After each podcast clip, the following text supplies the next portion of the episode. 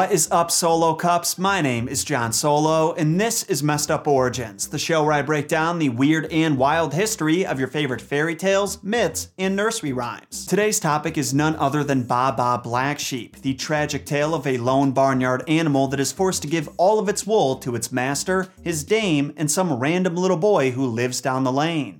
Okay, so it may not be that tragic when you take the lyrics literally, but it turns out their origins may be rooted in the oppression of the common people by medieval England's aristocracy. Oppression that led to lost wages, starvation, and death. So, that is tragic. Or at least that's a theory. Some of you may have heard the song was actually inspired by the United States' slave trade and should therefore never be sung again, but that idea is verifiably false, and later on, I'm going to explain why. Without further ado, the messed up origins of Baa Black Sheep.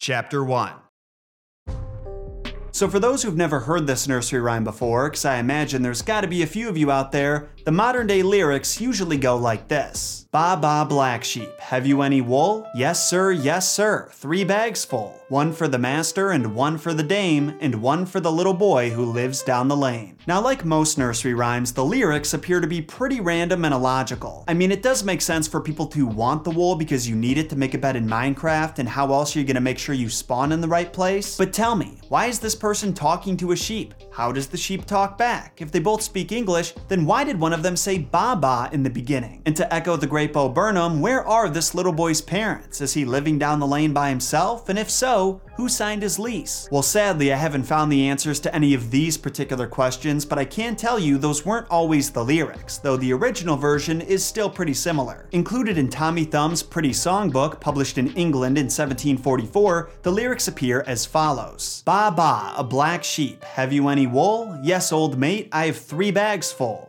Two for my master, one for my dame, none for the little boy that cries in the lane. Did you notice the big difference between these two versions? In the modern one, everybody gets a bag of wool, but in the original, the master gets two, the dame gets one, and the little boy gets none, despite the fact that he's crying for it. Remember that because it's an important part of the song's origins that we're talking about next section. In the meantime, though, I've got to tell you about the melody, which sounds like this.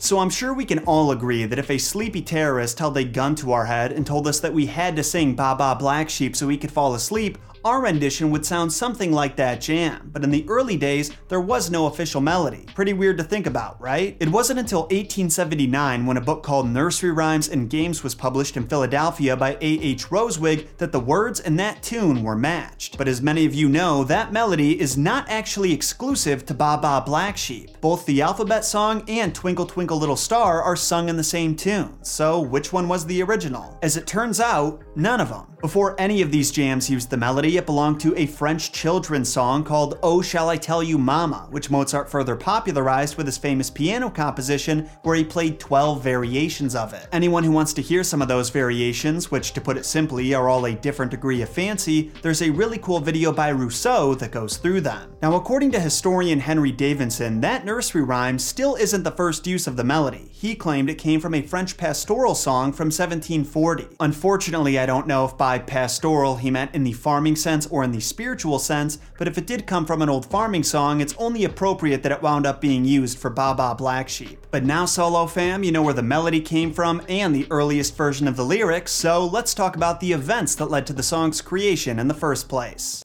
Chapter 2 so before we get into what inspired Baa Black Sheep, let's talk about something that definitely didn't the slave trade in the United States of America. I know, kind of an intense and awkward way to start this section off, but I feel like it's important for us to sort through this so we can put anyone who's heard this theory at ease. Now, while it may seem like an idea that was put forth sometime after 2013 when the progressive extremists started to label just about everything in America as being offensive to someone's culture, this theory has actually been floating around the United Kingdom since the 1980s. The first written mention of it comes from the March 1986 issue of New Scientist magazine. It refers to a professor who told their students studying to work with children that they should never sing them Ba Ba Black Sheep as it's anti black, derogatory, offensive, and originated in the deep southern US as a song of contempt. Only here's the problem with that interpretation, or should I say, multiple problems. One, as mentioned earlier, the rhyme was first put into print back in 1744, making it at least three decades older than the United States, with the oral version going back even farther. Two, the southern US's main crop was cotton, not wool, and while they both can be white and fluffy, they are definitely not interchangeable. And three, not that it matters, but cotton wasn't even widely produced in the US until Eli Whitney's cotton gin was invented in 1794.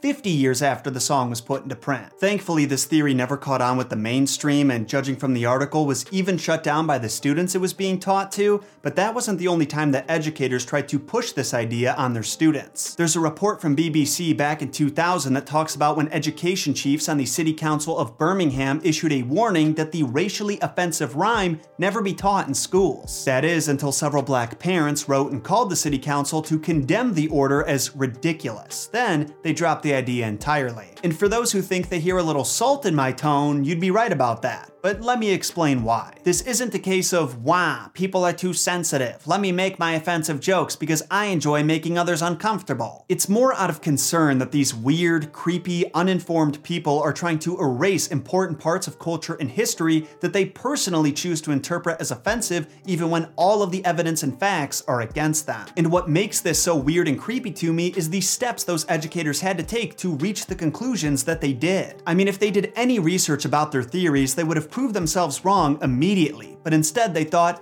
hey, this nursery rhyme has the word black in it. That must mean it was made to insult black people. Now, how does the rest of the song fit my hunch? You see what I mean, Professor? Like if you're creating racism where there wasn't any before, wouldn't that make you the bigot? I'll let you answer that one for yourself. In the meantime, I'm gonna move on from this uncomfortable subject that might cost me my career and discuss the equally tantalizing topic of taxes.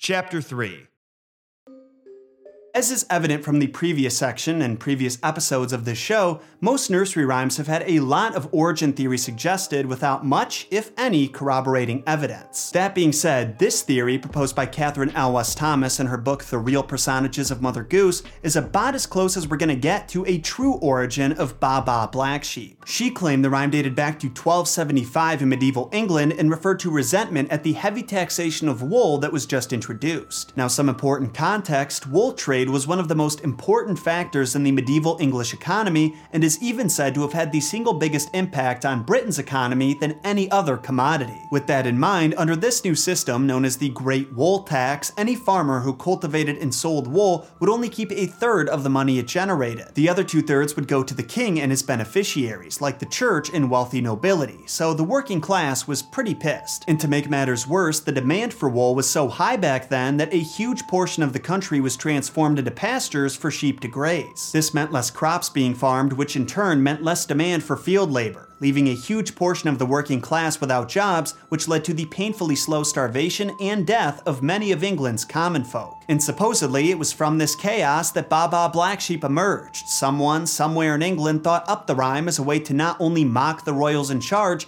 but also express frustration at their current situation. The master, who receives two bags of wool, symbolized the king and the wealthy nobility that he shared his loot with. The dame, who only got one bag, was the farmer, and the little boy, who received none and cried in the lane, was the common people who gained no advantage from this new system and were demanding change from the king. At least that's the theory. You don't necessarily have to believe it, but you've got to admit it fits a whole lot better on the timeline than the one that professor suggested back in the 80s. For that one to make sense, there would have to be a time traveling racist running around somewhere, and if that's the case, drive recklessly. I'm hoping at least four of you would have gotten that reference without the clip. But anyway, that solo fam was the messed up origins of Baa Baa Black Sheep. If you don't know, now you know. Thank you all for tuning in to the Messed Up Origins podcast. We're posting episodes every Monday, Wednesday, and Friday. So don't forget to sacrifice the five star and follow buttons to the algorithm gods to make sure they bless your feed with more mythological and folklore content. If you have any thoughts on this episode you'd like to share, like if you really enjoyed it or are dying to correct my pronunciation of something, hit me up under the Messed Up Origins handles on Twitter and Instagram. And to those who are craving more Messed Up Origins, feel free to check out other episodes of the podcast or look up my YouTube channel called Jon Solo to experience the original episodes complete with visual aids and custom made artwork. Until next time, Solo fam, my name is Jon Solo, and don't forget, Jon shot first.